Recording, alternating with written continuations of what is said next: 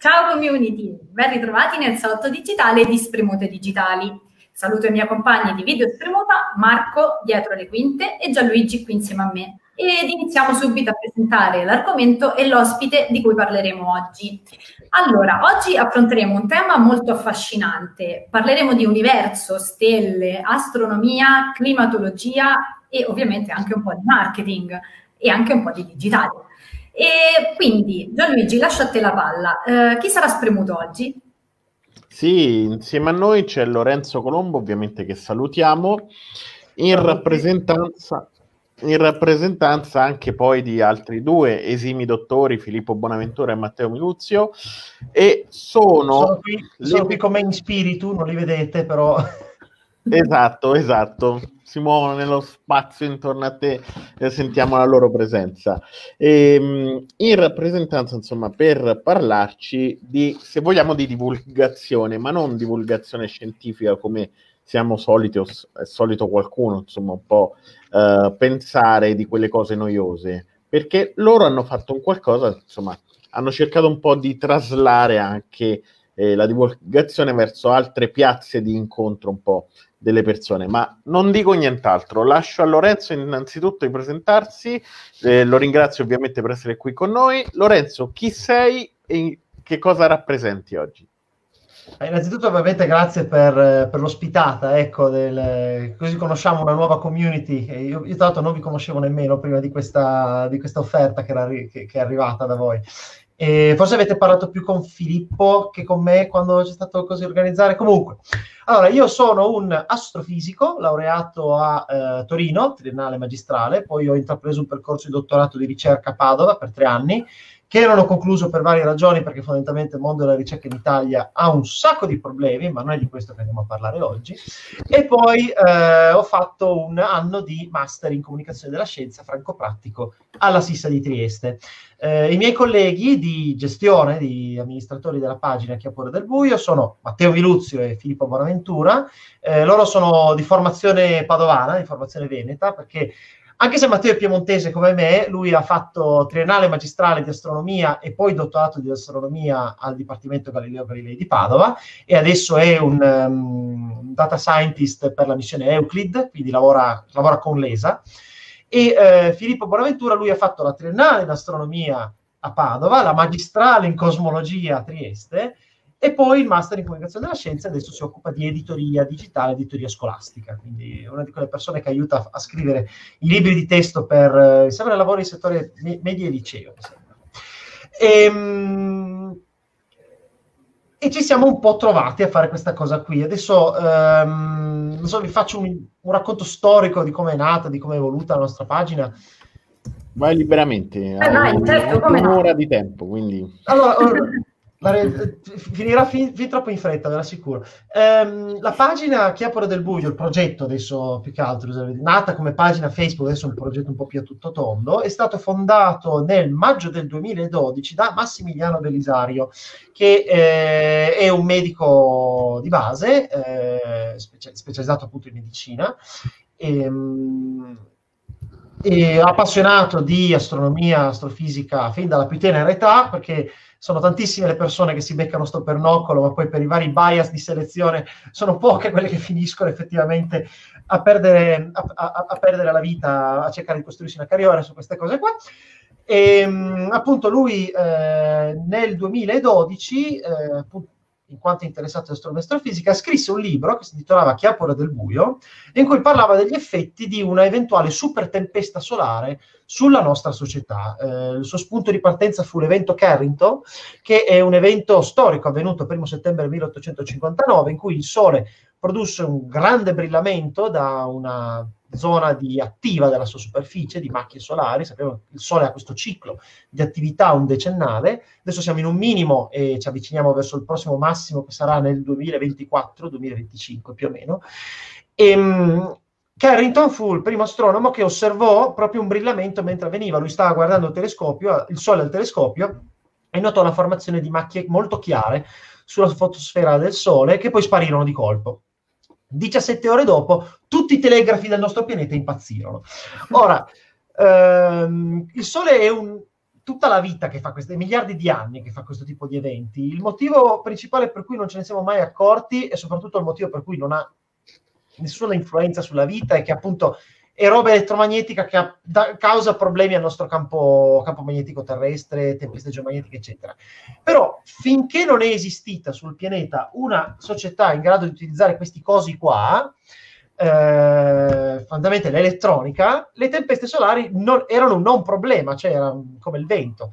Eh, succede, sì, magari può, essere, può dare un po' degli effetti strani secondari alle altre latitudini, eccetera, ma la vita terrestre ci ha convissuto per sempre. Il problema è che una società tecnologica elettronica avanzata come la nostra non ha mai affrontato questo tipo di problema, o almeno è successo nel 2003, quando le famose tempeste di Halloween, tra il 28, 29 e 30 novembre 2003, eh, e poi 3-4 novembre, 28, 29, 30 ottobre, 3-4 novembre, eh, causarono un sacco di problemi alle reti di distribuzione elettrica nell'emisfero nord, frissero un paio di satelliti, eccetera. Perché di nuovo la vita biologica non è influenzata da questo tipo di eventi, quindi non, non, non, non, è, ci sono rischi per la salute. Il problema è tutto quello che dipende dalla rete di distribuzione elettrica eh, o qualunque grande conduttore che viene interrato per migliaia e migliaia di chilometri, quindi un, un oleodotto, un elettrodotto, le tubazioni dell'acqua, quindi tutti questi bellissimi cavi che noi abbiamo interrato nel pianeta e che aspettano solo una tempesta solare per incanalare milioni di ampere e causare ogni genere di problemi. E quello che scriveva Massimiliano in questo libro appunto voleva, era nato un po' come un'opera di sci-fi, no? Cioè succede un evento di Carrington, la, la, la, te- la società cade nel caos più assoluto, che cosa è successo? E poi quello in realtà è solo il primo capitolo, nei capitoli successivi spiegava un po' gli effetti medici, gli effetti sull'economia, di questo tipo di, di eventi, no? E eh, per promuovere questo libro, o almeno cioè, era naturale, era il 2012, i social media erano in piena crescita, soprattutto Facebook, eh, Masemiano aprì una pagina Facebook in cui faceva divulgazione scientifica, cioè praticamente parlava del proprio libro e eh, dell'attività solare, quindi divulgazione scientifica su di eliofisica, che era una cosa che all'epoca in Italia non faceva nessuno. E lui era pure un medico, quindi da appassionato si era interessato, aveva studiato, eccetera, era riuscito a, a, a cominciare a creare questa piccola community qua. No? Nel 2013, quindi neanche un annetto dopo la fondazione di questa pagina, eh, praticamente ehm, io l'avevo scoperta tramite di nuovo i social media funzionano tramite pagine raccomandate, no? perché seguivo già magari quella della NASA, seguivo quella del, di, de, del National, Weather, eh, Store, National Space Weather Prediction Center, quindi il centro di predizione delle tempeste spaziali. E io e Matteo Minuzzi siamo entrati in contatto con Massimiliano, lo abbiamo aiutato a eh, dirimere una serie di questioni che erano nate sulla pagina sul riscaldamento globale e quindi siamo entrati eh, come mm, editor, come aiuto eh, in forza a Max per gestire questa pagina qui. E boh, la cosa ha continuato a crescere semplicemente dal, da dicembre 2013 inizialmente si parlava solo di attività solare, poi siccome l'attività solare era accusata di essere il, la vera causa del cambiamento climatico, che l'uomo non c'entrava niente, allora abbiamo cominciato a parlare di cambiamento climatico, eccetera.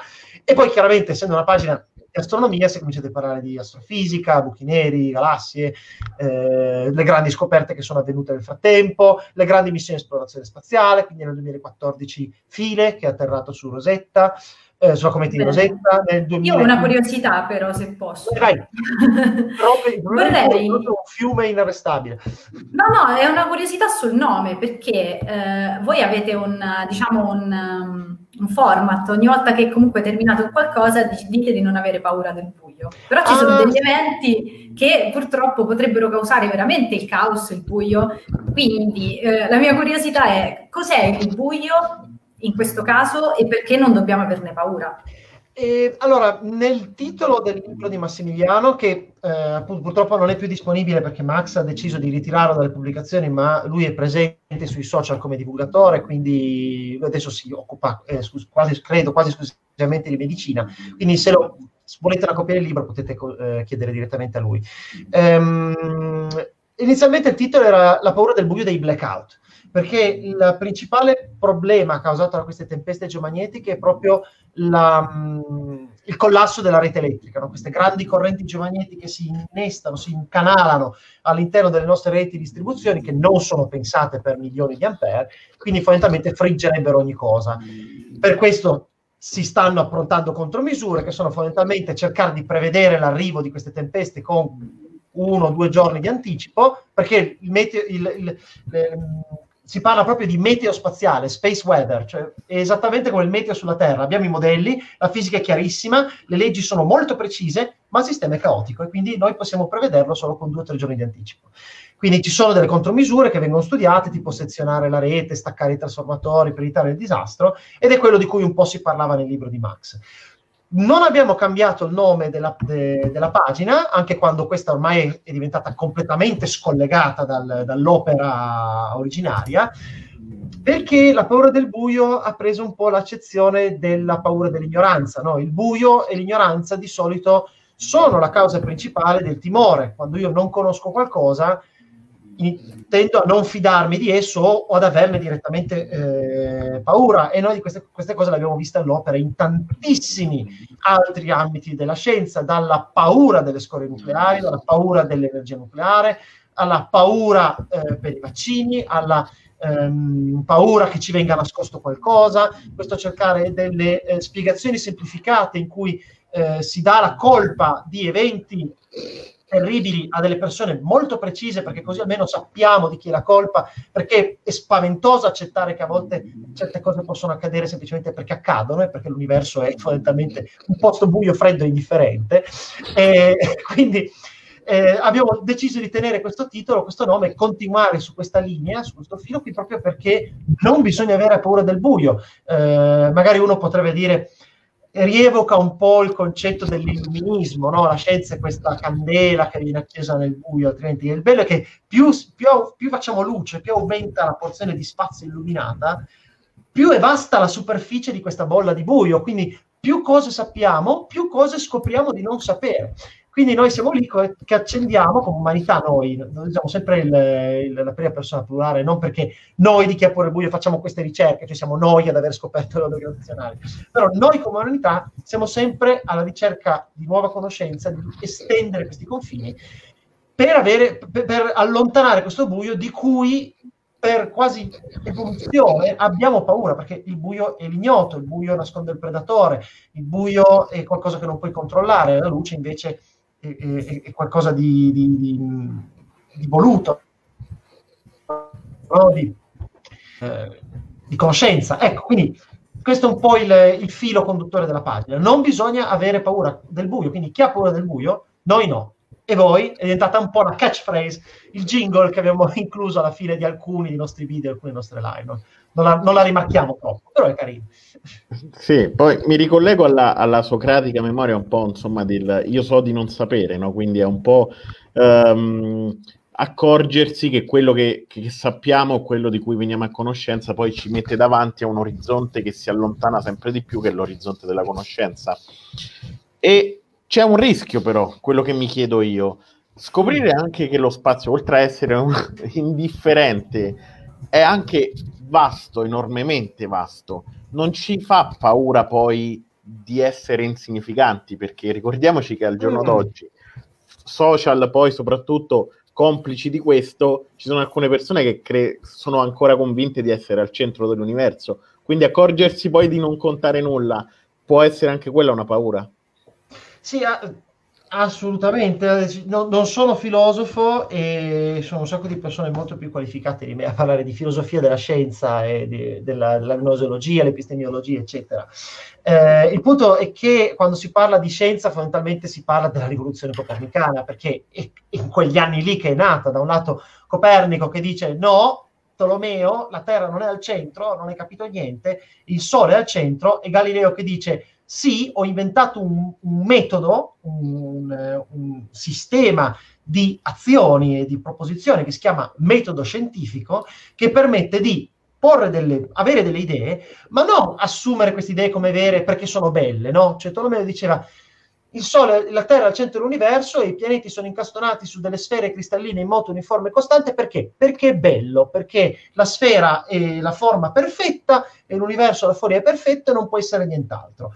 Galileo arrivò, di nuovo, non fu neanche uno tra i primi a proposito del metodo scientifico, però diciamo è da lui che abbiamo le pubblicazioni, Siderius Nuncius, e il, il discorso sui massimi sistemi, eccetera. Lui disse, no, tu hai un'idea, bella, per quanto bella possa essere, un'ipotesi. Devi poter pensare a un esperimento per verificare o falsificare queste ipotesi qua. Se qualunque tipo di evidenza va contro la tua ipotesi, allora l'ipotesi devi rigettarla, per quanto bella che sia, ne devi trovare una nuova. E quando un sistema di queste ipotesi verificate, verificate, verificate, diventa sempre più coerente e organizzato, allora si comincia a parlare di teoria. Ed è qui la differenza tra l'uso comune che viene fatto della parola teoria, è una tua teoria, e il termine di teoria scientifica. Quando si parla di teoria della gravità, di teoria dell'evoluzione, non si stanno, non sta parlando di opinioni campate per aria. A volte si sente ancora dire, eh, ma l'evoluzione è soltanto una teoria.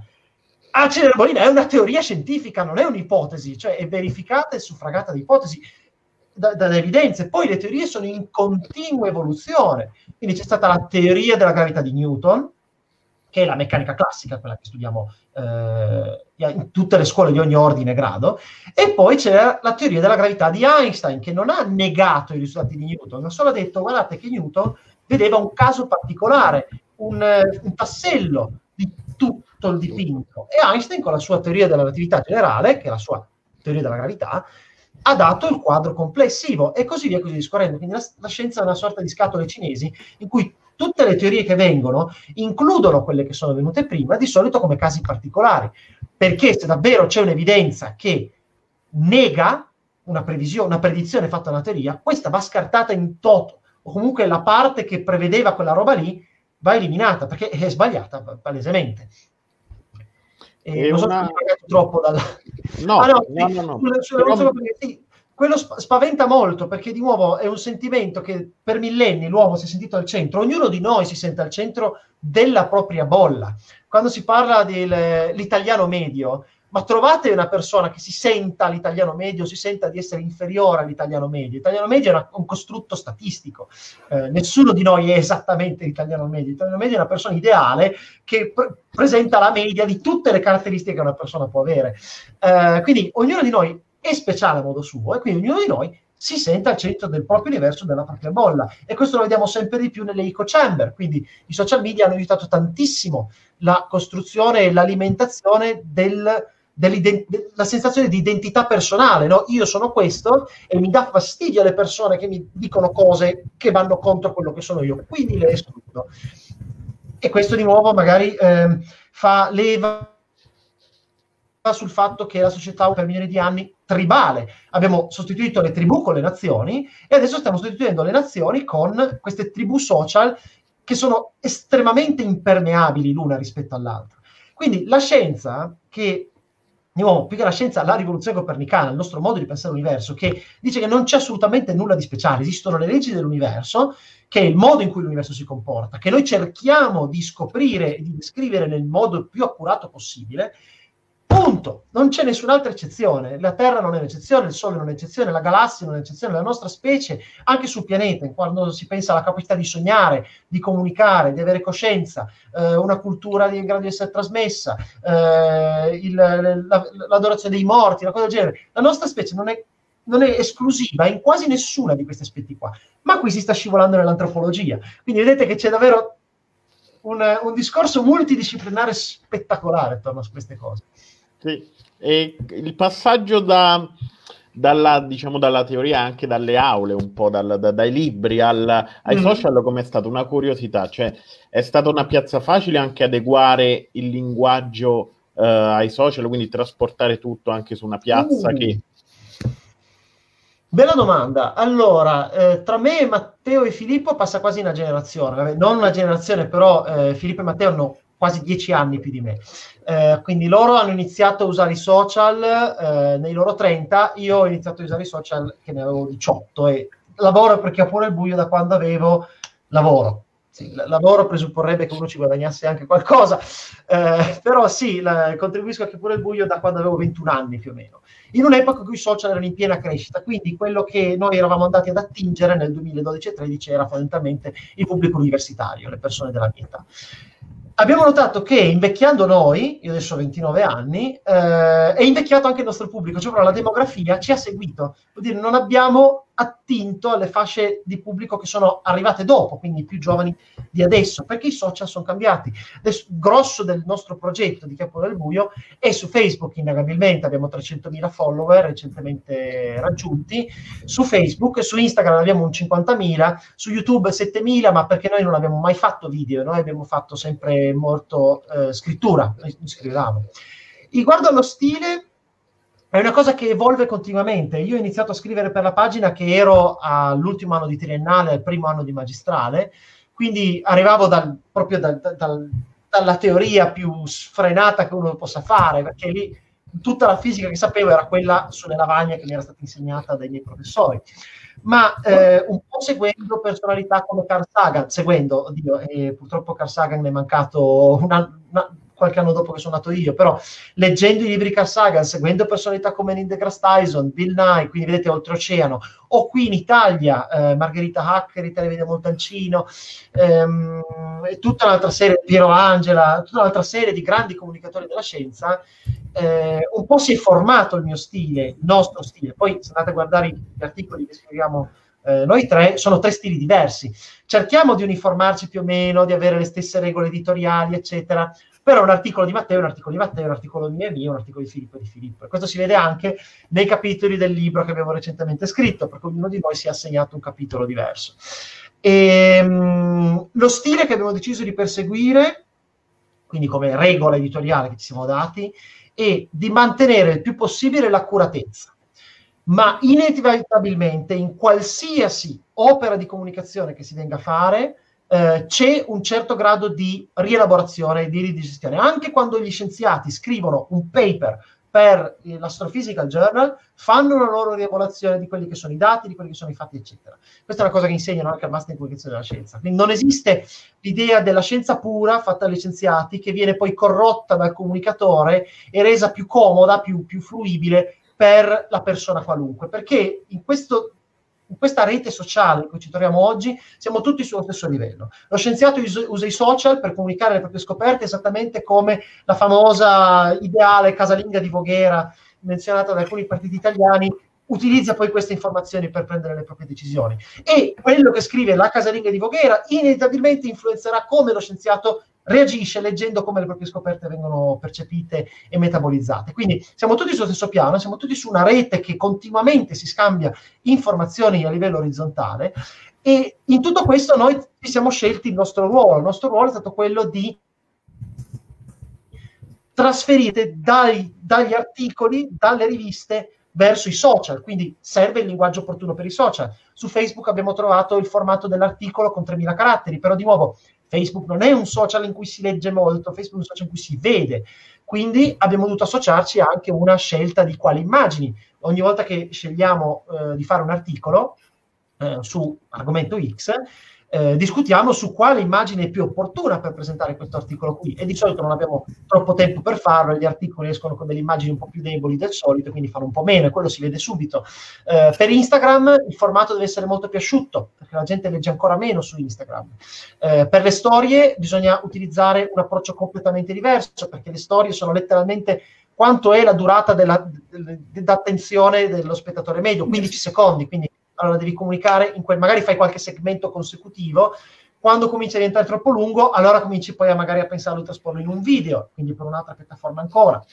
Ehm, come regola editoriale, appunto, è quella di mantenere l'accuratezza ai fatti il più possibile, eh, o almeno a quelle che si credono essere le cifre giuste, eh, evitare come la peste gli anglicismi, questa è una cosa che non tutti fanno perché è facile fare divulgazione utilizzando le stesse parole che vengono usate oltreoceano, però eh, no, non è una visione autarchica della lingua italiana, eh? no, assolutamente, non voglio metterla su questo piede qua, però se esistono delle, delle modi per poter passare certi concetti in italiano utilizzando l'italiano corrente, allora è meglio farlo perché è proprio più facile immedesimarsi in quello che uno sta dicendo, uno in quello che sta scrivendo. Se io comincio a parlare di confirmation bias, eh, le persone dicono sì, ma che, che, è sta roba? Adesso devo andare a cercare sul dizionario il confirmation bias.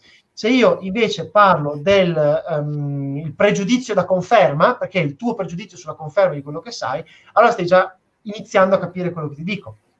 Poi chiaramente in un discorso fatto magari a un livello un po' più elevato, in cui si parla effettivamente delle tecniche e altre cose, in cui stai citando direttamente dai lavori, allora inevitabilmente fai passare qualche acronimo, qualche, qualche anglicismo. Di nuovo, è una cosa mo- molto fluida eh, da, questo punto di vista qui. E un'altra cosa che odiamo è il sensazionalismo e clickbait, che però è facile da dire sulla carta odiano il clickbait e poi quando è il momento di dover promuovere il tuo articolo e cercare di farlo arrivare a più persone possibile perché, cavolo, tu su quell'articolo ci hai lavorato svariate ore, vuoi che renda le persone lo leggano, allora cerchi di, come lo rendo più accattivante? Come faccio sì che le persone lo clicchino? E, e, e lì è, è, una linea grigia, no? una linea sottilissima tra quello che è lo spuderato, clicca qui, allunga... Eh, e il, eh, oggi vi presentiamo il nuovo risultato pubblicato dal telescopio che perché non se lo guarderà nessuno, solo Quindi è un'arte che in base a da che parte decidi di prendere, decide il registro de, della tua pagina, del, del tuo progetto. E sul panorama italiano ci sono ormai pagine anche di astronomia che fanno tutti i registri possibili e immaginabili, dal becero più basso possibile immaginabile all'estratto direttamente dall'articolo. Non so dove siamo. Me, no, no, a me piace molto l'idea che eh, tre laureati in astronomia fisica e astrofisica abbiano scelto strumenti proprio come i social per divulgare eh, queste tematiche. E ora una domanda che riguarda proprio la vostra esperienza, ma pensavate o speravate che una pagina del genere potesse raggiungere il successo che avete raggiunto? E, e inoltre vi chiedo, il segreto per il successo che avete avuto e che avrete ancora, perché ne sono convinta, è merito di guru di marketing, aiutini o passione in quello che, mette, in quello che fate?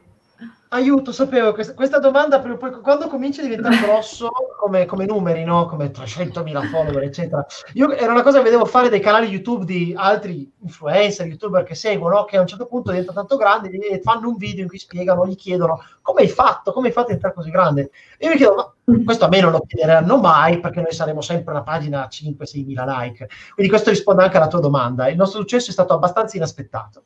Eh, non credevamo assolutamente che eh, fare divulgazione, comunque comunicazione della scienza, come la facciamo noi, quindi cercando di limitare al minimo il eh, guardate che bella nebulosa colorata, paf, e fine.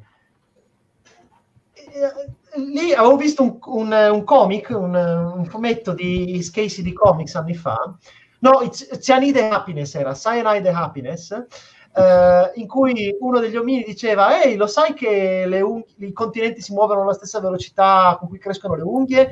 Eh, che figata, questa è la scienza!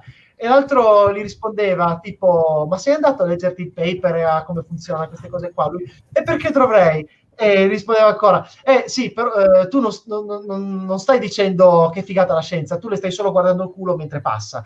Eh, era un po' in questi termini qui.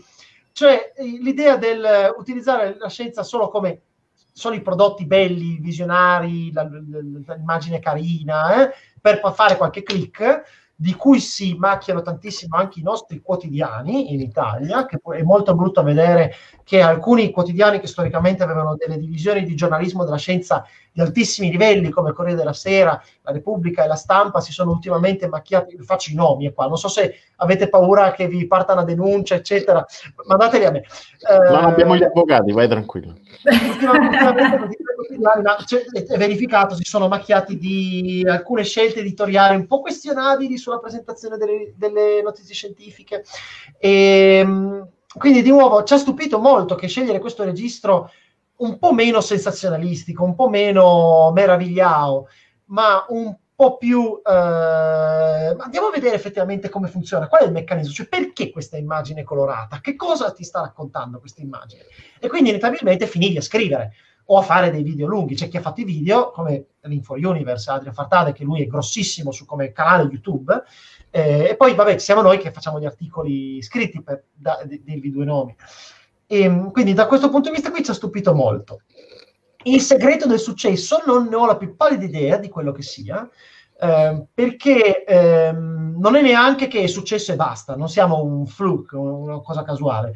Noi ci abbiamo dedicato tantissimo tempo e tantissima passione a questo progetto, abbiamo eh, tentato di curare molto l'aspetto visivo, quindi la grafica, di curare molto l'organizzazione della community, quindi abbiamo, dato, abbiamo la pagina Facebook, abbiamo creato un gruppo in cui la nostra community si può andare a, dis- può andare a discutere, abbiamo creato altre piattaforme su altri social per poter raccogliere ehm, fandom, diciamo, fasce di popolazione diverse, eh, abbiamo creato una community Telegram su cui i nostri utenti, i nostri lettori ci possono contattare e discutere insieme, quindi abbiamo curato tanto, questo sì, abbiamo curato tantissimo l'interazione con le persone. Eh, adesso ultimamente noi tre abbiamo avuto tutti poco tempo per poter stare dietro la pagina più che tanto più che scrivere gli articoli e basta, no? cioè abbiamo fatto quello, però storicamente abbiamo quasi sempre risposto a tutte le domande che ci arrivavano nei commenti, nei messaggi privati, quindi uno, l'interazione, la cosa più grande, due, la veste grafica coerente, tre, la costanza nella pubblicazione di contenuti, cercare di essere il più prevedibili, il più costanti possibile, il meno eh, casuali. Che, questi sono i consigli che vedete praticamente arrivare da qualunque altro grande, grande, grande community. E, mh, mm, questa è una cosa che ho realizzato adesso, tanto tempo dopo, non lo sapevo mentre lo facevo, ma me ne sono reso conto guardando anche un, un video di, un, di uno youtuber che seguo, si chiama Tom Scott, che dice se vuoi fare qualcosa, fallo, punto e basta, fallo. Non stare lì a dire, eh, ma se poi non funziona, eh, ma se poi non raggiungo abbastanza persone. Eh, fallo, punto e basta. Anche le cose che ti sembrano, su cui devi pensarci un po' di meno, no? Che, eh, ma non è abbastanza perfetta, non, non, è perfetta, non è finita. Falla appunto e basta, perché di 120 cose che pubblichi è meglio che queste 120 siano tutte di un livello medio e ce ne siano alcune molto belle che riescono a raggiungere le persone, invece di 120 cose ciofeche che non si caga nessuno o 120 opere meravigliose su cui hai eh, profuso c- migliaia di ore di impegno e solo una o due di queste hanno avuto successo. Non è una chiamata a essere di bassa qualità, è una chiamata al fare le cose, le idee che ti vengono, provaci, perché al massimo non funziona. Fare o non fare non c'è provare, diceva qualcuno. Quindi... E... citando un personaggio Cit- dell'impero che non possiamo nominare perché esatto. in copy, copy strike tutti. no, sull'interazione, comunque tornando a quello che dici sull'interazione con la community, lo vediamo anche noi da tutti i commenti che stanno arrivando e vi reclamano soprattutto. Vi vogliono un sacco bene, veramente. E che salutiamo ovviamente anche noi, ehm, amici della vostra community e speriamo che diventerete amici anche della nostra. Però eh, ti voglio chiedere una domanda che è un po' una, anche una provocazione. È proprio questa interazione che invece è mancata nell'esperienza televisiva che avete avuto? Ehm, quindi tras- trasportando poi tutto il discorso anche in, eh, nel piccolo schermo, se vogliamo, comunque in altre esperienze dove l'interazione non è sempre garantita, uh, può essere un limite a volte? Ah, eh, immagino ti riferisci alla miniserie Chi ha paura del buio che è andata in onda a dicembre 2019 su Italia 1. Allora, lì più che altro è che il format era completamente diverso perché il piccolo schermo non sono i social media, punto e basta. Il piccolo schermo non è YouTube, eh, anche se ci sono persone che cercano di fare le cose pensate per YouTube sul piccolo schermo ottenendo risultati disastrosi e viceversa. Le robe per la televisione non funzionano su YouTube. Eh, ma lì, allora, noi su quel progetto eh, non abbiamo avuto controllo editoriale, nel senso che i produttori eh, ci hanno contattato dicendo sareste interessati a fare una trasmissione che porta il nome della vostra pagina, eh, eccetera. Eh, loro si sono occupati della curatela dei contenuti, della scelta delle cose e a noi, in cambio dell'utilizzo appunto di Chiappola del Buio come, come nome, eh, noi abbiamo fatto, abbiamo curato quei 5 minuti eh, di intervento per ogni episodio. Quindi avevamo quei 5 minuti in cui potevamo parlare di qualsiasi cosa ehm, volessimo e l'abbiamo fatto volentieri, abbiamo lavorato abbastanza bene con, ehm, con, con, con i produttori e speriamo di ripetere l'esperienza. Il fatto che forse è mancato qualcosa, beh, allora eh, Chiappole del Buio del 2019 andò trasmessa in terza serata o qualcosa del genere, perché appunto era un, una stagione pilota. Eh, il primo episodio andò in onda alle 2 e un quarto di notte, una cosa del genere. E nei giorni successivi, erano, era dicembre 19, andarono in onda, 2018 forse, no, 2018, era dicembre 2018, andarono in onda sempre tra mezzanotte e l'una di notte, quindi di nuovo il pubblico era molto ridotto su quello. Però come numeri non, non andò male, I, I, numeri sono pubblici, dello, lo share di Italia 1 di quelle fasce orarie, quegli, eh, avevamo avuto un, un, un, buono share, poi lì eh, sta alla casa, come si dice, alla, alla, all'emittente televisiva a decidere se produrre o meno la serie, certo. e almeno che noi sappiamo adesso eh, la seconda serie non è mai entrata in produzione, però ci sono altre idee, eh, che però sono idee, le idee per adesso vivono nell'iperuraneo ma chissà che non possiamo ripetere l'esperienza. Chiaramente piccolo schermo è un'esperienza completamente diversa, i metodi sono completamente diversi, io mi sentivo un po' un pesce fuori d'acqua, onestamente, eh, però è stata, è stata, una cosa interessante, sicuramente un'esperienza molto interessante, da ripetere. Bene, quindi, allora, se non ho capito male, avete scritto libri, gestite pagine Facebook, profili ecco. Instagram, avete curato la trasmissione televisiva ma con risultati differenti. Quindi la domanda è, eh, è il mezzo ad essere il messaggio o, o, no? Oppure magari, come dicevi tu, è il pubblico magari ad un orario un po' eh, fuori dalla portata del, del vostro target? Ecco. No, da questo punto di vista qui non è stato un disastro in, in termini di pubblico, eh, la, la, trasmissione che ha pure il buio, anzi, come dicevo, lo share è stato abbastanza buono, quindi come prodotto aveva funzionato. Per quella fascia oraria lì funzionò. Um, poi quanto funzionò dipende dalle opinioni anche della, della trasmi- de, de, de, dell'ente che si occupa della trasmissione. Sto, sto, perdendo le parole italiane in mezzo. Ehm, però, ehm, di nuovo, ogni mezzo di comunicazione, adesso noi stiamo utilizzando una diretta Facebook, ogni mezzo di comunicazione ha il suo pubblico e ha il suo metodo. Cioè, io quando parlo in diretta su Facebook e su YouTube eh, è diverso rispetto a quando parlo davanti a un video che sto registrando per la pagina per YouTube ed è diverso ancora rispetto a quando invece stavo parlando per ehm, lo spettacolo televisivo. Ed è diverso ancora rispetto a quando abbiamo fatto gli spettacoli dal vivo, teatrali, che sono quelli che abbiamo portato in tour ai primi di ottobre, prima che purtroppo la seconda ondata eh, dell'epidemia prendesse il via e che speriamo adesso di ripetere in primavera-estate quando le cose saranno molto più sotto controllo. Quindi eh, se io faccio un prodotto su un qualche mezzo, televisione, Facebook, YouTube, Instagram, eh, blog, eccetera, e questo prodotto non funziona, non è perché il mezzo è sbagliato o il pubblico è brutto e cattivo, è perché ho sbagliato qualcosa io nel capire come funziona quel mezzo e nel capire qual è il registro più adatto per quella piattaforma lì. Eh, poi chiaramente ehm, c'è la famosa la corsa all'algoritmo, quindi eh, nessuno sa come funzionano gli algoritmi di social media, particolarmente Facebook e YouTube. Questi vengono cambiati di continuo perché fanno l'interesse delle piattaforme, non dei creator, che è una cosa piuttosto stupida, però è così il mondo.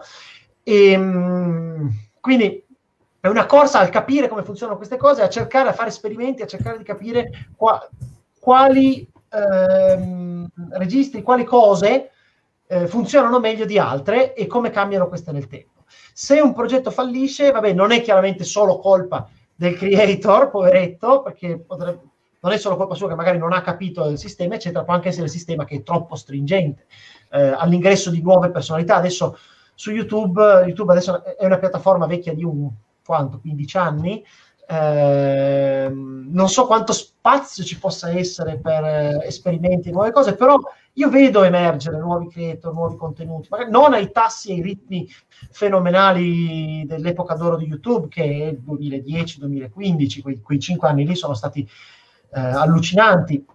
Eh, però c'è, bisogna, bisogna capire come funziona il mezzo, quello sì, assolutamente. Sì, credo poi hai fatto intravedere un po' un il libro, diciamo il libro dei mm. record, dai, se tutte le stelle venissero giù. Se tutte le stelle venissero giù e altre domande che non ci fanno dormire la notte. Questo è un libro che abbiamo scritto eh, scorso inverno e che abbiamo curato durante le prime, eh, i primi mesi del lockdown. È andato in stampa il 12 eh, maggio, no? in stampa prima, però è stato pubblicato il 12 maggio, quindi come regalo di fine lockdown per un sacco di noi. E un libro che contiene 20 quattro capitoli eh, di scenari assurdi. Quindi, cosa succederebbe se il Sole esplodesse all'improvviso? Cosa succederebbe se uh, la Terra avesse due soli o avesse due lune? Cosa succederebbe se vi buttaste dentro l'atmosfera di Saturno? Cosa succederebbe se l'universo fosse pieno di aria e quindi noi potessimo sentire il suono delle stelle? Il bello è che in tutti questi scenari ipotetici eh, l'umanità o la Terra fa sempre una brutta fine in un modo o nell'altro, perché il nostro universo è tarato molto bene per farci esistere così come siamo ora, e appena ci va a cambiare qualcosa è un disastro fondamentalmente. E scritto in un modo, vabbè, non dico semplice, perché i libri semplici sono altri, eh, ma non è neanche un libro complicatissimo, è pensato per degli appassionati che si sono già avvicinati alla materia, quindi comunque si interessano, ah sì, Giove, Saturno, belli sti pianeti, voglio leggere qualcosa in più, ehm, che spiega un po' cos'è l'evoluzione stellare, spiega un po' eh, cosa sono le galassie, cosa sono i pianeti. Oh, c'è sì, Remigio sì, ha deciso no, di no. farci la visita.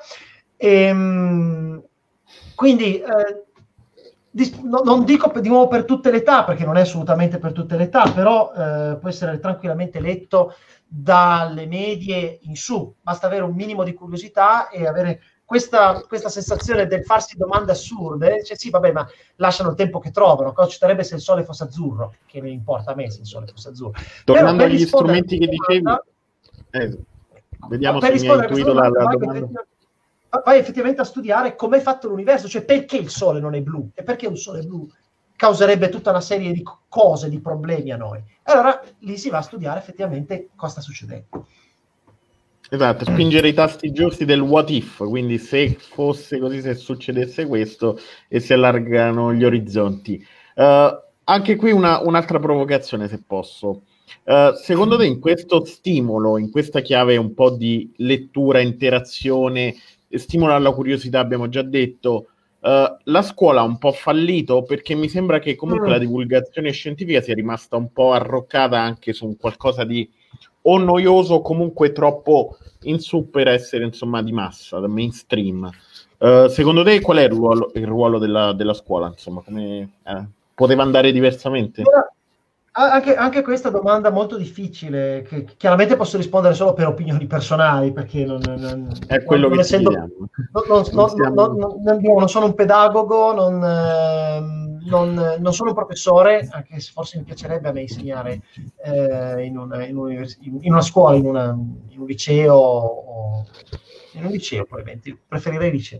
Eh, però ehm, la scuola il sistema scolastico italiano e comunque in generale il sistema scolastico occidentale, che io abbia avuto modo di vedere anche in altre nazioni, tende a mettere molto l'accento sul voto e sulla vergogna nel, quando non ottieni quel voto o quando non sei abbastanza studioso o non sei abbastanza bravo o non capisci qualcosa. Eh, sono, so, quante volte davanti all'idea, all'idea o a qualcosa di matematica dice ah eh, ho scoperto una cosa bellissima di matematica o per fare questo di la matematica la risposta è ah ma io non sono mai stato bravo in matematica ah io la matematica proprio non mi piace eccetera questa è una cosa che viene costruita fin dalle elementari nel senso del se non capisci la matematica non è perché non, non ti è scattato qualcosa e non sei un genio eh, cioè eh, se non ti piace la matematica è perché, scusate, perché, se non ti piace la matematica è perché non sei un genio, perché non, non ti è scattato qualcosa, è naturale non capirci niente di matematica, è normalizzato dalla società questo sentimento del ah sì, anch'io non capisco nulla di matematica, quindi si viene a generare quasi uno stigma sociale per chi invece la matematica la capisce, che si sente escluso da questo punto di vista qua, e, e settorializza ancora di più la discussione su questo, ma questo vale per la matematica come per la fisica, come per le scienze eh, in generale, o quando si comincia a fare il discorso utilitaristico, ma fai ingegneria, che almeno eh, trovi un lavoro, se fai il fisico, se fai il filosofo, il matematico, non troverai mai, andrai a servire al McDonald's. Ma questo non è per niente vero, eh, perché ci sono tantissimi lavori ad altissima specializzazione che richiedono eh, competenze che si acquisiscono solo facendo questo tipo di studi. Quindi, di nuovo, la, la, scuola sta sbagliando da questo punto di vista nel, nel, punire, i, nel, nel punire le insufficienze, nel punire la, le, nel generare un sistema di ehm, stigmatizzazione, di punizione per chi non riesce a ottenere le cose subito o per chi non riesce ad applicarsi. E lì c'è un problema magari di metodo di studio. Allora la scuola dovrebbe lavorare sul metodo di studio, dovrebbe lavorare sul metodo di insegnamento. Di nuovo, la nostra scuola in molti posti non tutte le scuole italiane, ci sono molte scuole italiane che sono eh, molto eh, meritevoli in questo. La nostra scuola è ancora molto ottocentesca, novecentesca, si parla ancora della riforma gentile, eh, quindi un trasferimento verticale di conoscenze da un insegnante che sta in cattedra fisso, tu stai zitto adesso e mi ascolti, impari a memoria queste cose, se all'orale non me li sai ripetere all'ultima virgola, io ti do zero, ti do due non è, non è, così che funziona l'apprendimento nel cervello umano, perché l'apprendimento cer- nostro è un apprendimento associativo, è un apprendimento per immagini, per sensazioni, per... Chiaro, c'è poi lo studio, perché senza studio non si va da nessuna parte, ma di nuovo il nozionismo è, è fine a se stesso. Eh, la famosa cosa del ah, non, non, so quasi niente del Veneto, tranne che vengono coltivate le barbabietole da zucchero. La barbabietola da zucchero è una risposta quando c'è l'interrogazione di geografia. È universale. Sempre, sempre. Eh, a cosa serve quello? Assolutamente niente. Forse in Veneto è più utile sapere che rispetto a una regione come la Lombardia e il Piemonte è una regione molto più, agricola, molto più agricola e non ha grandi centri urbani. Piemonte a Torino, eh, Milano, eh, la Lombardia a Milano, la Liguria a Genova, mentre il Veneto è molto più diffusa l'urbanizzazione. Cioè, non, non, sono tutte altre queste... La geografia dovrebbe insegnarti a capire che cos'è un'area, qual è il sapore di un'area, quali sono i suoi problemi, che cos'è che bisognerebbe andare a risolvere Chiaramente questo passa dalle cifre, se io dico che una regione è al 71% industrializzata e l'altra è all'80% allevamento, chiaramente è lì la differenza, però non è nella cifra. E, uh, è difficilissimo da trasmettere. Poi di nuovo io non sono esperto di queste cose qua, io non mi occupo di insegnamento e forse molti di voi che mi stanno ascoltando eh, mi, eh, mi, stanno dando delle, dell'incompetente che non, dov- non, mi sarebbe mai dovuta essere da- data la possibilità di entrare in una, in una classe. Uh, voglio fare uno studio in questo, voglio studiare in questo, mi sarei molto interessato a, a studiare un po' di, di, di pedagogia e di formazione. Eh, però di nuovo, la mia sensazione è che la scuola pone troppo l'accento sul fallimento come una cosa negativa, mentre il fallimento è assolutamente una parte dell'esistenza, perché è dal fallimento che si impara per il futuro. E io sono la dimostrazione perché io il mio dottorato l'ho fallito, io non ho consegnato la tesi, io ho sbagliato, io non avrò mai quel titolo lì. Però è stato dato tantissima attenzione sul fallimento, sul fatto che non avevo nessun risultato, sul fatto che non era pubblicabile, sul fatto che non... Co- co- come osi presentarti con eh, questa roba? E il punto è che la mia era una storia di fallimento comune, come in tantissime altre branche della scienza. Il problema è che il fallimento non viene accettato ed è questa la parte più sbagliata. Dal punto di vista della divulgazione, molti divulgatori sono ancora legati al sistema con cui sono stati educati, al sistema scolastico, quindi siedi in cattedra ti spiego. A volte questo, soprattutto pre-pandemia, veniva chiamato burionesimo. C'era Burioni che si sedeva in cattedra e diceva no, tu sta zitto, io ho un dottorato in virologia, basta, ascoltami, se non hai un dottorato o dei paper eh, che suffragano la tua ipotesi, non venire neanche discutere con me. Questo come è la, la, peer review, la revisione dei pari, cioè i pari discutono di queste cose qua, ma nella comunicazione non esiste il non puoi metterti in cattedra e svuotare come un secchio le nozioni in testa agli altri sperando che ti accettino come loro Dio, perché di nuovo non è così che funzionano i nostri rapporti sociali, non è, non è così che funziona la, la società. Ehm, e molti altri divulgatori, adesso direi la grande, la grande maggioranza, invece, fa una comunicazione totalmente moderna, totalmente diversa, che appunto è informata su come funziona la comunicazione della scienza. E sono anche molto bravi nel farlo. Quindi eh, se, invito anche a seguire tutta la, la, community dei divulgatori, quindi da Dario Bressanini a Ruggero Rollini, a Stefano Bertacchi, ad Adriano Fartade, uh, cioè, adesso sto facendo un torto a tutti quelli che non cito, però non ci sarebbe assolutamente tempo per, per elencarli tutti, eh, che fanno un grandissimo lavoro proprio perché eh, si è creata in Italia una grossa community di divulgatori che discutono tra di loro di queste cose cose qua, e di quali, di quali sono le metodologie migliori. Eh, c'è la, la, manifestazione si chiama Folle di Scienza che si tiene a Strambino ogni anno, stanno purtroppo saltata per ovvi motivi, in cui i divulgatori si trovano proprio per discutere di queste problematiche qua. E immagino che la prossima strambinaria si parlerà solo di pandemia e di infodemia, perché è questo quello di cui facciamo di lavoro. Ecco.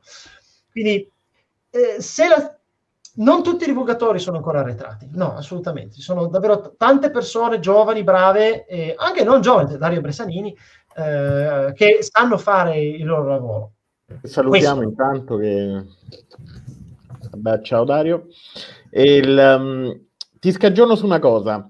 Uh, pr- prima di te, insomma, ti, ti, ti, preoccupi di aver detto un po' delle panzanate sul, sul sistema scolastico, però eh, c'è qualcuno che ci ha preceduto, insomma, anche di, di diversi anni e soprattutto di, di un diverso, eh, quantomeno, quoziente intellettivo, mh, mm, che diceva ognuno è un genio, ma se si giudica un pesce dalla sua capacità di arrampicarsi sugli alberi, allora si crederà sempre stupido. Quindi, Perfetto, cioè, quest- il... mettono in testa questa cosa, non, se non lo capisci sei stupido, appunto e basta, hai fallito, vai alle scuole serali, vai all'avviamento professionale, nessuno ambisce mai ad avere una formazione più eh, sfaccettata, più eclettica, perché, ah no, non capisco niente, sono stupido, boh, cosa, cosa vuoi che ne sappia io? No, non fate questo errore, leggete, per Dio! e, e, invece co- eh, leggere, mh, mm, però attenzione anche a come leggere, perché mi viene in mente anche tutto il discorso che abbiamo appena accennato, anche delle fake news. Uh, mm. Questo, mh, mm, se vogliamo, anche questo rinascimento un po' della, um, della divulgazione scientifica è anche un po' una risposta a, a questo dilagare un po' di fake news e di complottismi anche vari.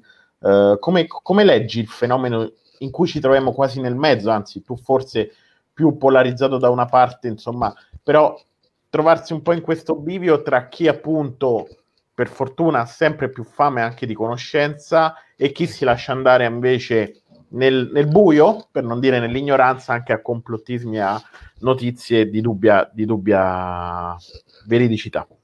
Ma eh, di nuovo il discorso prima è quello della tribalità della nostra società, cioè dell'appartenenza tribale. Io mi scelgo una bandiera presso cui stare e la difendo a spada tratta anche contro qualsiasi evidenza. E questo è il famoso, sono i famosi meccanismi che, visto che li abbiamo menzionati prima, che sono il, ehm, la, disso- la, dissonanza cognitiva e il bias di conferma. Ovvero, se c'è una cosa, un evento, un elemento di evidenza eh, che ehm, contraddice una mia... Ehm, posizione autoidentificativa molto radicata, molto profonda, allora troverò qualsiasi scusa per eh, scartare questa evidenza qua, come in inglese si dice explain away, cioè spiegare via, no? eh, mm. allontanare con una spiegazione qualunque, tipo gli sbarchi sulla Luna, io sono conv- intimamente convinto, perché ormai è diventata una questione di appartenenza sociale a questa classe, a questa tribù, eh, che gli sbarchi sulla Luna sono stati finti erano una finzione.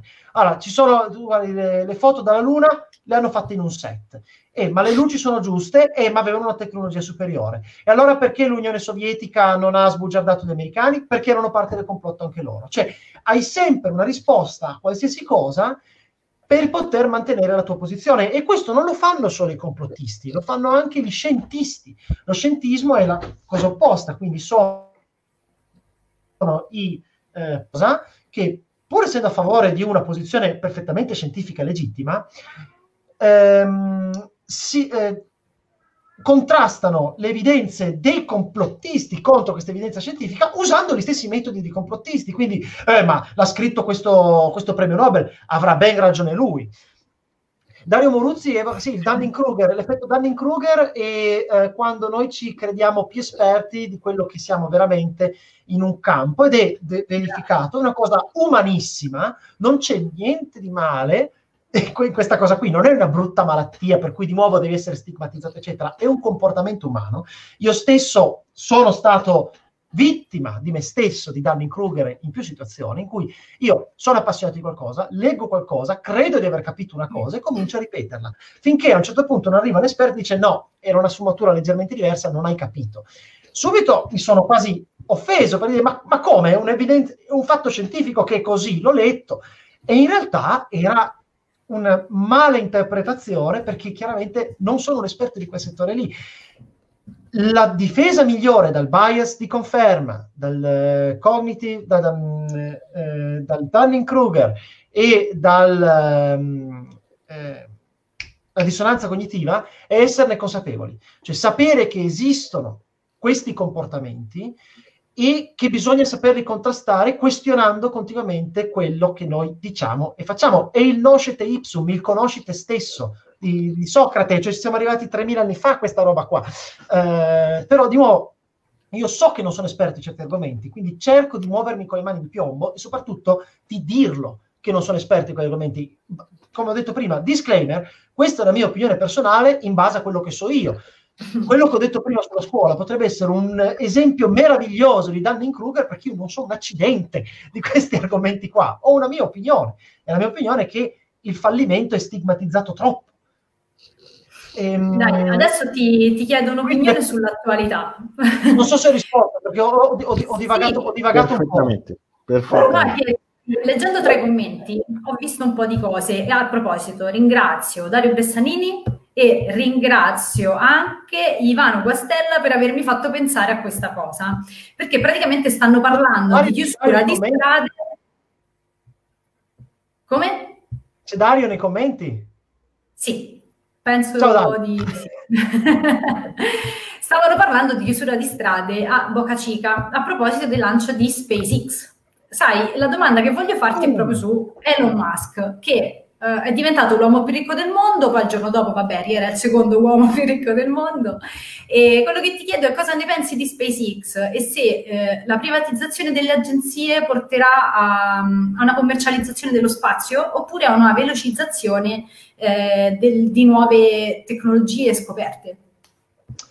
Aiuto, nel senso che io di economia ne so meno di zero, eh, sono forse un caso di Dunning-Kruger fenomenale, perché una delle ultime affermazioni che ho fatto, sì, eh, Elon Musk sarà l'uomo più ricco del mondo, ma tanto quelli sono tutti soldi finti, perché eh, sono le azioni della Tesla che sono esplose di un fattore 10 nel giro di un anno e quindi la sua fortuna si è moltiplicata dall'aria sottile. Adesso tutti gli economi o chiunque abbia una formazione di economia in chat sarà triggeratissimo, perché ovviamente non sono soldi finti, eh, però quella è la mia sensazione da non esperto, da non, non, non capisco come questo si possa riflettere nell'economia reale, nell'economia delle cose, ma di nuovo sono un ignorante, è un Dunning-Kruger alla massima potenza questa roba qua. Um, Elon Musk ha fatto una grandissima scommessa. Quando la NASA ha eh, portato avanti l'idea della privatizzazione dello spazio, almeno di privatizzare alcune parti del settore spaziale. Perché? Perché gestire queste cose a livello federale, a livello statale, come la ricerca di base che viene fatta in Italia, è costosissimo, perché la ricerca di base la si fa a fondo perduto, altrimenti non sarebbe ricerca di base, sarebbe ricerca e sviluppo.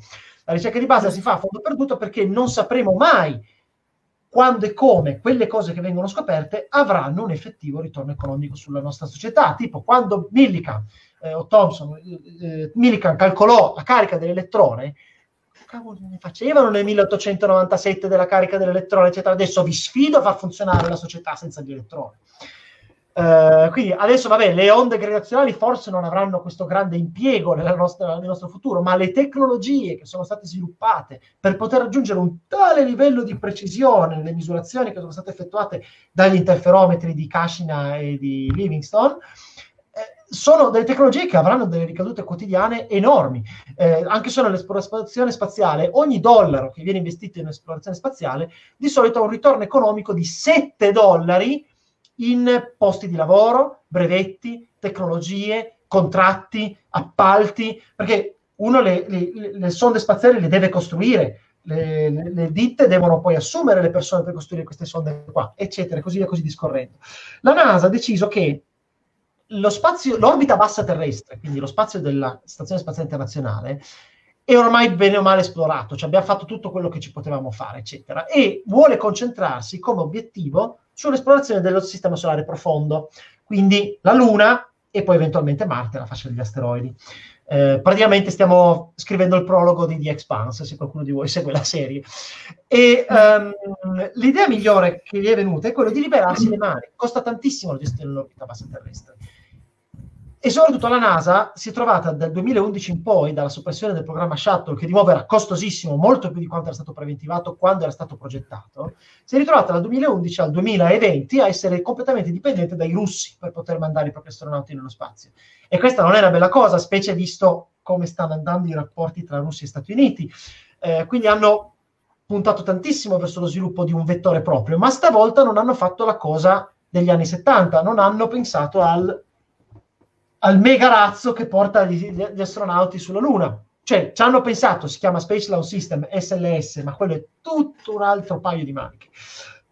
Hanno deciso di appaltare l'orbita bassa ai privati, perché i privati non sono interessati alla ricerca di base, i privati sono interessati alla ricerca e sviluppo, al profitto. E Elon Musk fece la scommessa proprio investendo in questa cosa, fondando SpaceX, Space Exploration si chiama, Space Exploration Technologies e ha pagato, ha pagato tantissimo perché con questa, con questa fondazione questa, SpaceX è stata in, in, rosso per gran parte dell'inizio perché viveva di sussidi statali. La NASA ha investito in SpaceX per far sì che SpaceX si occupasse dello sviluppo e della costruzione del razzo Falcon e de, della capsula Dragon. Questo ha fatto sì che SpaceX all'inizio chiaramente vivesse di contributi statali, che era quello che gli veniva criticato. Oh, sono tutti bravi a fare una cosa così quando vivono di sovvenzioni statali.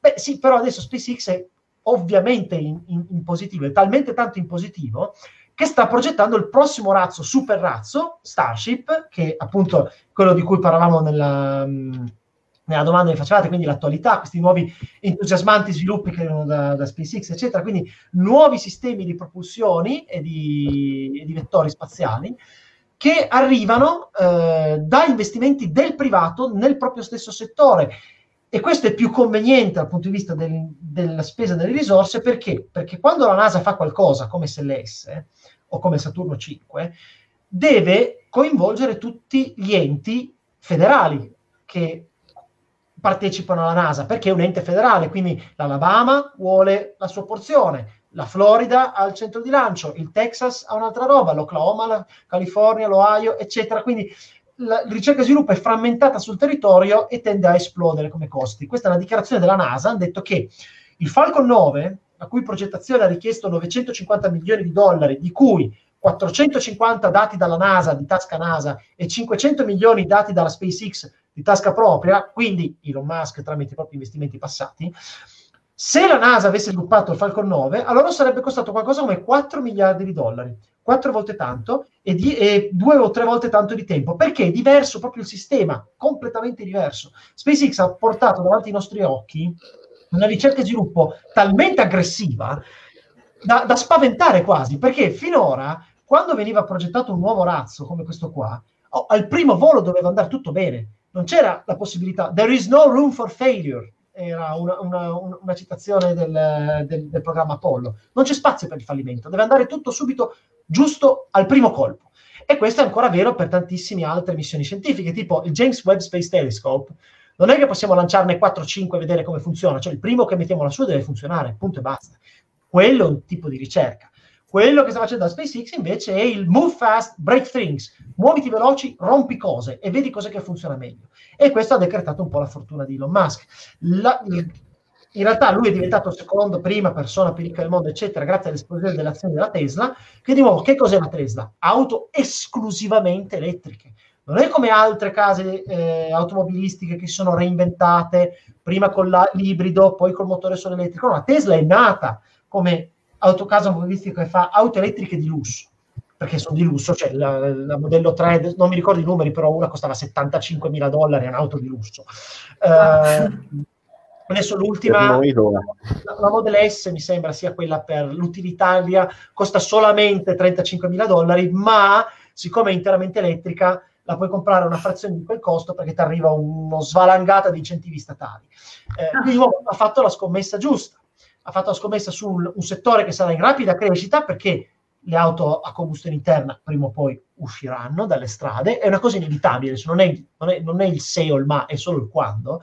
E, eh, essere in prima linea a produrre le auto elettriche più belle del mondo e più funzionanti del mondo, chiaramente è una marcia in più. Poi adesso c'è la Toyota che gli mette eh, il fiato sul collo, perché anche le auto elettriche della Toyota sono dei gioiellini. Eh, disclaimer, questo video, questa live non è sponsorizzata da alcune di queste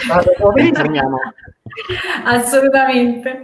Però eh, la, la, la, alla fine quello se ci pensate come funziona un po' il libero mercato, è sempre tutta sulla scommessa. Io compro le azioni, io eh, apro una startup, apro una nuova compagnia perché scommetto che quella roba lì funzionerà, piacerà e venderà bene. E la scommessa di Musk è andata a buon, a buon fine perché ha fatto 130 miliardi di dollari in un anno, che è quanto Jeff Bezos ha ammassato in, 100, in 15 anni di attività e quanto Bill Gates ha ammassato in 40 anni di attività pur donando 40 miliardi in beneficenza. Bill Gates è stato il più grande eh, benefattore mai vissuto sul pianeta.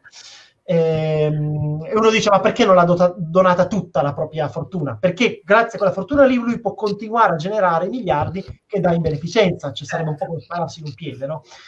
Ehm, Disclaimer non è sponsorizzato da No, no assolutamente. Eh, Dai, ne facciamo, ne facciamo un altro di disclaimer, perché prima hai nominato una serie la privatizzazione di SpaceX, la, privatizzazione dello spazio sicuramente aiuterà tantissimo l'esplorazione, la ricerca e lo sviluppo perché le agenzie spaziali nazionali, che quindi si possono, quelle che si possono permettere le grosse spese a fondo perduto, si possono concentrare sul sistema solare esterno, sulla ricerca scientifica, eccetera, a grande respiro, mentre le cose che sono diventate di routine, perché l'orbita bassa è una routine, non so se, se la gente se ne è resa conto, ormai è normale fare questo tipo di cose, può essere tranquillamente gestita da, da, da un sistema di investimento privato e così sarà avanti. Quindi già le, l'orbita stazionaria e le telecomunicazioni sono gestite principalmente da privati e mi aspetto che sì, magari la prima colonia lunare sarà con la bandierina americana o cinese, più probabilmente cinese,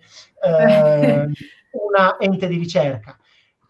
Però poi arriveranno i privati, perché è così che, perché così che funziona l'umanità da 5.000 anni, solo che all'epoca, non si, 5.000 anni fa, all'epoca di Sumer, non si parlava di borsa, privati, investimenti pubblici, però c'erano i, le cose finanziate con le casse dello Stato, con re che ti dava i soldini per attraversare l'Atlantico e scoprire l'Indio, e c'erano le cose finanziate dalla Compagnia delle Indie, che era tutta un'altra roba. Quindi si tratta semplicemente di continuare a portare avanti un modello che è da svariate migliaia di anni che ci trasciniamo dietro che ha dei suoi problemi e dei suoi vantaggi, chiaramente. Certo, e Basta. dai, visto che siamo arrivati nel disclaimer, lato disclaimer. No, Dunning Kruger, la massima potenza, non ascoltate una parola di quello che Sto scherzando. No, prima hai nominato il titolo di una serie, io adesso te ne nomino un altro. Uh, The Big Bang Theory. Mm, ah, in... Ok, indubbiamente ha cambiato uh, la percezione di quello che è un nerd, ok? E uh, secondo te può essere un bene o un male e poi altra cosa, oltre alla serie, una Greta Thunberg ad esempio, ha cambiato la percezione di qualcosa, è un bene o un male? Uh, Big Bang Theory forse ha aiutato a trasferire l'idea di nerd da una persona sociopatica con un sacco di problemi da evitare a una persona sociopatica con un sacco di problemi che è una figata per quello. Perché Sheldon Cooper non è che abbia... è uno stereotipo eh, chiaramente sì. come è, una, è, una, sitcom e quindi come ogni sitcom eccetera vive per stereotipi di questo tipo qua. Quindi vi assicuro là fuori gli ingegneri i fisici non sono come Sheldon Cooper. Eh, a me a volte viene dato dello Sheldon ma non ho la metà delle cose che, che, che ha dei problemi che sono stati scritti nella sceneggiatura del povero Sheldon. E, ehm, mh, sicuro ha aiutato a promuovere un'immagine più rilassata del, dell'ambiente del college americano fatto di ingegneri eh, fisici, matematici, eccetera. Poi tra l'altro io non, ho, io non, ho, mai guardato Big Bang Theory, io la conosco solo tramite eh, i meme e quindi io, io ce l'ho come... Con, ho una conoscenza di Big Bang Theory che mi deriva dalla mente alveare che è diventata l'umanità. Um, ho visto degli estratti, ho visto mezzi episodi qui e là, cioè non è tanto nelle mie corde, non mi piace sitcom, non mi piacciono tantissimo, mm-hmm. però diciamo, ha aiutato una normalizzazione forse della figura, mentre prima era uno che pestavi e basta fuori dalla scuola, adesso è una persona che ha degli, inter- degli interessi che sono perfettamente legittimi. Um, quello che ha fatto Greta Thunberg è... Eh, discorso complicato, nel senso che la comunicazione da parte degli scienziati e dei divulgatori non è cambiata pre o post eh, Greta Thunberg. Queste cose le diciamo, diciamo di nuovo prima persona plurale, non noi come che pure voi, diciamo come comunità, da circa 100 anni. Andatevi a prendere l'articolo di Svante Arrhenius del 1896 in, calco- 1896, in cui calcolava che al tasso di emissioni di CO2 industriali dell'epoca quale sarebbe stato l'aumento di temperatura del pianeta, utilizzando banalmente la formula dell'effetto serra dato da un gas chiamato anidride carbonica. Eh, quindi sono 100 anni che diciamo certe cose. Negli anni 70 la coscienza del problema del riscaldamento globale è aumentata ancora di più. Negli anni 90 c'è stato un altro step, poi con, con gli anni 2000 la pubblicazione da parte di um, Gore del film Una scomoda verità, eh, forse hanno fatto il film e il libro persino, non mi ricordo. Uh, di nuovo c'è stato un altro salto di consapevolezza.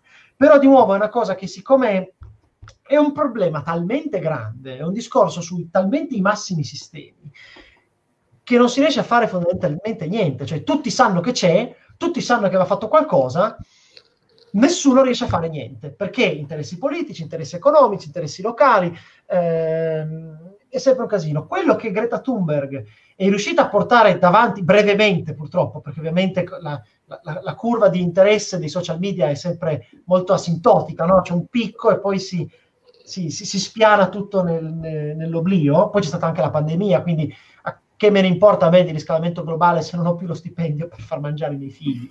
Ehm, quello che ha fatto Greta Thunberg è stato portare, è stata diventare una bandiera, ecco, è stato diventare un simbolo. Eh, Greta Thunberg è diventato il simbolo della, della sua generazione e anche un po' della mia. Eh, di questa generazione di nati negli anni 80, 90, 2000 che ereditano fin da bambini la percezione di questo problema imminente, terribile, che è stato causato da un'altra generazione che ha fatto quello che cavolo le è piaciuto, che è ancora al potere, perché? Perché, perché i giovani sono pochi, i, le persone, i boomer, quelli che chiamati, chi è nato negli anni 50 e 60, sono tutt'oggi la parte predominante della popolazione. Quindi si eleggono tra di loro, quindi questa generazione che ha causato tutti i problemi e anche la generazione più numerosa, quindi la generazione che governa e quindi la generazione che se ne continua a fregare dei problemi che noi abbiamo. La nostra casa in fiamme, questo è il titolo del libro di Greta Thunberg. Greta Thunberg ha osato, è riuscita, non osato, è riuscita per via delle complesse meccaniche che sono i nostri social media, a diventare il simbolo di questo movimento, a diventare una bandiera, il simbolo del Friday for Future. Ed è un bene questo, ed è un bene questo, perché altrimenti, cioè, è incredibile, ma la, la, società umana, l'uomo, senza il simbolo, senza la persona, senza il leader, non riesce a, far, non riesce ad andare da nessuna parte. La, la, la mente alveare eh, ha fallito più e più volte da questo punto di vista qua. La democrazia è un grande esercizio di, ehm, di governo comune, però la democrazia diretta è impossibile perché non possiamo riunirci tutti i 60 milioni e 500 mila italiani in una stanza a deliberare su una cosa per volta. Dobbiamo eleggere dei rappresentanti che lo facciano per noi e quindi abbiamo una democrazia rappresentativa e con tutti i problemi che può portare. Una volta avevo sentito la frase che la democrazia è la migliore forma di governo possibile perché lascia tutti scontentati in maniera uguale. Uguale. È vero, anche in democrazia, comunque le persone che voti e vi ricordo questo qui, eh, uno dice sono tutti uguali, partiti, altre cose. Voi quando andate a votare, voi dovete votare per la persona, voi vi dovete informare su qual è il candidato della vostra zona, su che cosa ha fatto e cosa non ha fatto per la vostra comunità, quali sono le sue opinioni, perché è quella la persona che voi eleggete in Parlamento ed è quella la persona che va a rappresentarvi e poi decide se cambiare alleanza o cambiare partito, se il governo va in direzioni strane. Questa è la democrazia rappresentativa. Quindi di nuovo serve di nuovo è così che funziona. C'è una persona che rappresenta certi ideali, che è una bandiera di un certo tipo, e tu dai supporto a questa persona qua. Greta Thunberg è diventata, direi anche suo malgrado per certi versi, visto certe cose carinissime che le vengono scritte e dette da alcuni personaggi del giornalismo italiano, um, è diventata... Non ci esprimiamo che è meglio. Ma tanto si sa chi è, si sa chi è. Eh, e um, si sa chi sono, sono più persone che se la prendono con una persone ultra sessantenni che se la prendono con una quindicenne e um, di nuovo, Layout è diventata questo punto di riferimento qua ed è un, quasi un bene che sia successo. E c'è una quasi amarezza nel constatare che senza una persona, un simbolo che ti dice oh, guardate che c'è un problema, non si riesce ad andare da nessuna parte, non, non si riesce ad andare da nessuna parte perché non riusciamo a gestirsi, a organizzarci non so che altro aggiungere, è una questione complessa, è controversa, è complicatissima, c'è tutta la sociologia, l'antropologia di mezzo.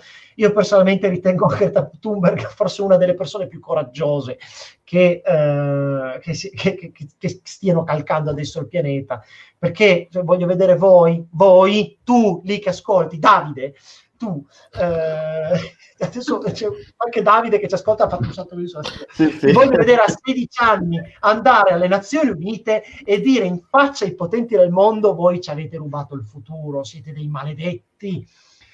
E il silenzio che c'era nella sala. Quindi e, cioè grandissima Greta non so che altro aggiungere. È, no, è un bene che hai... sia e un male che sia dovuto emergere hai colpito nel segno.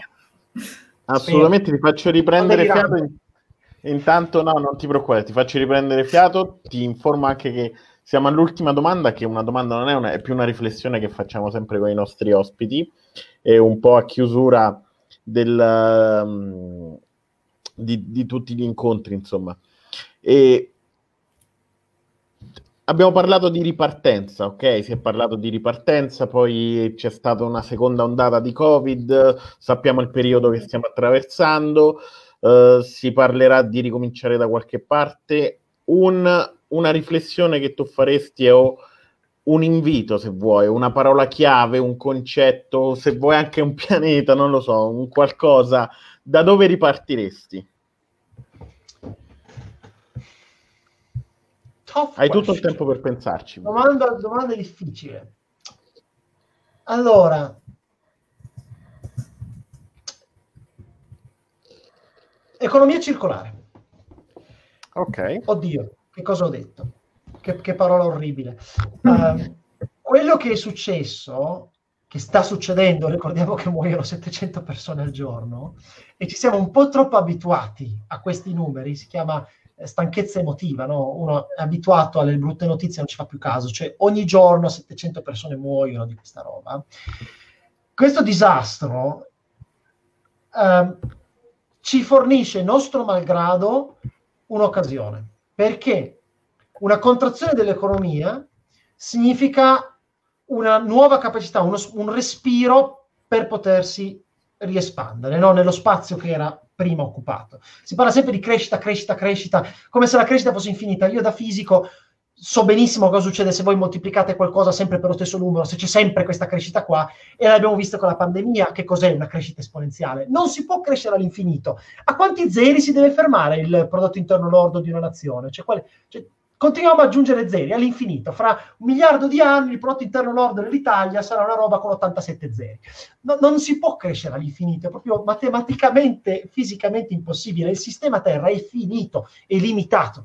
Non si può consumare, non si può continuare ad attingere alle risorse per farci qualcosa e poi scartare via tutto. Finora, nella storia dell'umanità, la crescita economica è stata accoppiata al consumo di risorse. Vuol dire che a una crescita economica corrispondeva un parallelo aumento nell'energia primaria consumata, nelle risorse minerarie, eccetera, che venivano utilizzate da un paese. Ed è quello che stiamo vedendo anche nei cosiddetti un tempo paesi del terzo mondo, adesso paesi in via di sviluppo dall'economia emergente. Non si sa più quale sia il termine politically correct per identificarli. A me piace in via di sviluppo perché sono in via di sviluppo. Uno prende l'indice di sviluppo umano, Human Development Index, l'HDI e vede che è in via di sviluppo. Quindi io userò questa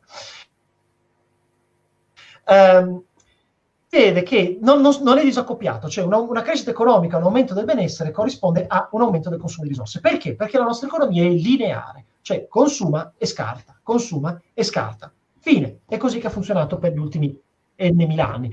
Finché eravamo in pochi nel pianeta e le risorse erano svariati ordini di grandezza superiori a quelle che potevano effettivamente consumare un milione di uomini, non era un problema. Ma col continuo aumento della popolazione, eh, chiaramente le risorse disponibili pro capite sono diminuite sempre di più, perché chiaramente tra i 5 miliardi e i 10 miliardi io ho a disposizione metà delle robe che avevo a disposizione prima. Quindi bisogna cominciare a fare parsimonia, bisogna cominciare a utilizzare queste risorse in modo più intelligente e la possibilità che possiamo sfruttare, che dobbiamo cogliere, che ci ha dato questo disastro globale, è appunto questa contrazione di un'economia che prima stava consumando e mangiando quanto più poteva, che adesso vuole riespandersi nel suo spazio, ma in questa sua riespansione, chiamiamola ricostruzione, ripresa economica, eccetera, possiamo intervenire. Possiamo intervenire obbligando sistemi di consumo e di utilizzo delle risorse non più lineari, ma circolari. Ed è quello che si stava parlando tantissimo l'anno scorso, prima che scoppiasse il mondo, che è lo European Green Deal. Eh, negli Stati Uniti invece è noto come Green New Deal sul, sul, sul tema di quello che era stato varato per la crisi economica del 29. Cioè abbiamo avuto un problema, dobbiamo ricostruire e ripensare un sacco delle cose che sono andate distrutte in questo problema e nel frattempo noi avevamo già prima un altro problema, che era l'eccessivo consumo di risorse, il riscaldamento globale e le emissioni di CO2. Mettiamo le cose insieme, visto che abbiamo occasione di ricostruire delle infrastrutture e un sistema economico che è stato messo in ginocchio da quello che è successo, cerchiamo di cominciare a mandarlo in quella direzione lì, perché sarebbe stupido ricostruirlo nella direzione di prima e poi cosa? Ah sì, però noi avevamo quel problema che ce lo trasciniamo dietro da cent'anni, da 150 anni, forse meglio. Cioè, Già adesso si parla di utilizzare quello che era i fondi del European Green, Green Deal. Lo European Green Deal fu presentato il 13 dicembre a Strasburgo del 2019, quindi prima che succedesse il patatrack. E um, prevedeva un piano d'aiuti di 100 miliardi all'anno per 10 anni, quindi un mil, mille miliardi di euro per uh, sviluppare questa economia circolare, questa economia all'idrogeno, uh, del, rendere l'Europa totalmente priva di emissioni di carbonio, carbon neutral entro il 2050, che è fra 29 anni, voglio ricordare, non è fra 50 anni. Um, ovviamente la pandemia ha fatto un casino di rumore che ha completamente cancellato la discussione sul cambiamento climatico, ma questa non è andata persa negli ambienti di Bruxelles, perché con il Next European Next Generation il famoso recovery fund, quello che siamo gli unici a chiamarlo recovery fund in Italia, si chiama Next Generation EU, include in quel 1700 miliardi di budget, include tutte le politiche economiche e energetiche pensate per lo European Green Deal. Ed è un'occasione che non ci possiamo, non ci possiamo far sfuggire, proprio perché adesso dobbiamo ricostruire, è il momento perfetto per cercare di correggere alcune delle storture che esistevano prima. Quindi, se voglio portarmi qualcosa a casa da questa pandemia, è stato proprio il ci siamo fermati e siamo ripartiti, ma non sulla stessa strada di prima, perché la strada di prima ci portava al precipizio, abbiamo deviato. Quindi vedetela come un'occasione positiva, forse aiuterà a dare un senso a tutte le persone che purtroppo uh, uh, ci hanno rimesso la vita. Bon, quindi economia circolare o comunque rimescolamento di quelli che sono... Ok, Perfetto. Economia circolare vuol dire che le risorse sono utilizzate in maniera circolare, quindi anche il calore generato dalla produzione di energia non viene sprecato, ma viene utilizzato per il teleriscaldamento nelle città. Eh, il riciclo assume un livello superiore a quello che adesso.